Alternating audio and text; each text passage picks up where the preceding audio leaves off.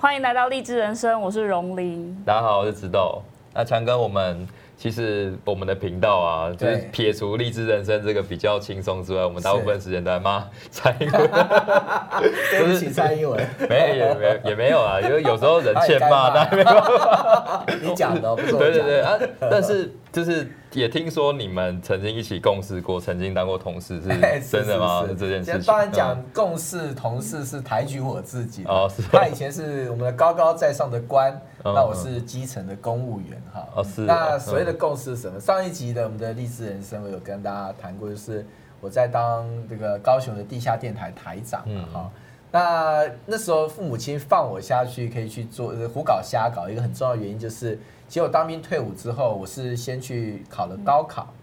我考高考之后，通过了高考以后，然后呃有将近半年多的哦，那不止哦，将近一年。我那个分发等好久，我也不知道为什么等那么久。哦、真的、哦？啊，中间就没有工作，然后就等他。对对对，就等等分发，等了快一年的时间啊。所以那一年将近一年时间就可以让我胡搞瞎搞了哈。所以呃，那我也讲这个，其实搞考高考也是一个很有趣的事情。为什么会等那么久哈？是。因为那一年的高考，我就是去考，我是考公平交易管理科，啊，那时候新成立一个单位，是新成立的单位，第一年考就公平交易委员会要招考这个公务员哈。那考了以后，我就去报名嘛。那坦白讲，他的公平交易管理科其实主要都是考法律的科目。那我不是法律系，嗯，可是我去考以后，呃，很特别，就是说，呃，他那时候录取率在百分之六，结果在。放榜的时候啊，我还就去看了那个榜单。那时候我们看榜单不像是网络上看榜，嗯，我们在看榜单贴公式，它是贴在那个外面一串这样子。呃，有贴，但是通常我们到南洋街去看，南洋街它都会有那补习班帮你去查榜，就所以我就要搭着车从基隆哈到那个台北哈，嗯，然后南洋街去查榜哈。那查榜我还记得那是非常大的榜单哈，密密麻麻都是名字。然后我就跟那个小姐报说我的那个名字跟我的那个要是哪一科哈，然后他就把那个榜单打开开始找，那我比他先找到，我一看到录取六个人嘛，一二三四五六，看到没有我的名字，我就很难过，就掉头就走了哈，就啊落榜了。就他突然来说，哎等等，这个先生你你稍等一下，这个上面有你的名字啊，我说哎有吗？刚刚没有啊。他说有，旁边有那个增额录取三名，我是增额录取三名的最后一名，所以哦刚好，所以我是最后一个分发嘛，他就是依序分发嘛，我是最后一个分发，所以是等了快要一年的时间，要排队一下。那好，那进到公平会以后，那就是呃呃公平会的工作就是公务员的生涯，大概做了两年哈。那就刚刚直斗问到说，跟蔡英文曾经同事过哈，为什么？因为那时候蔡英文是。公平交易委员会的委员，好，那公平交易那时候委员会是有多少个委员？有点忘了，十十来个有吧，十一个吧，还是反正单数了哈。他那时候其实有很多人都还蛮出名的，在公平会当委员、主委或者是当副主委，很多人都还蛮出名。比方说像苏永清啊，他后来的那个司法那个大法院的呃呃司法院的副院长哈。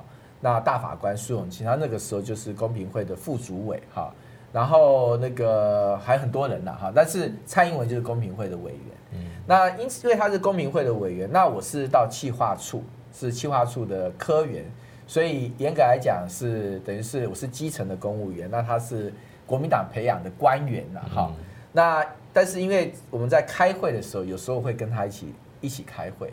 那那时候有结仇吗？啊，没有没有，那时候怎么可能跟他结仇，对不对？坦白讲，那时候对他印象还不错，嗯啊，因为几次开会，他都是在谈，比方说有些案件有没有违反公平交易法，是不是有垄断啊，是不是有所谓联合行为啊，好，是否不实广告啊，哈，啊，那时候还在主要在管这个多层次传销，因为有一些是老鼠会，所以他开了开一些会，大家都在讨论案件哈，那。委员们就在讲案件，那我们是其实都是通常是做记录的啦，在旁边去听而已。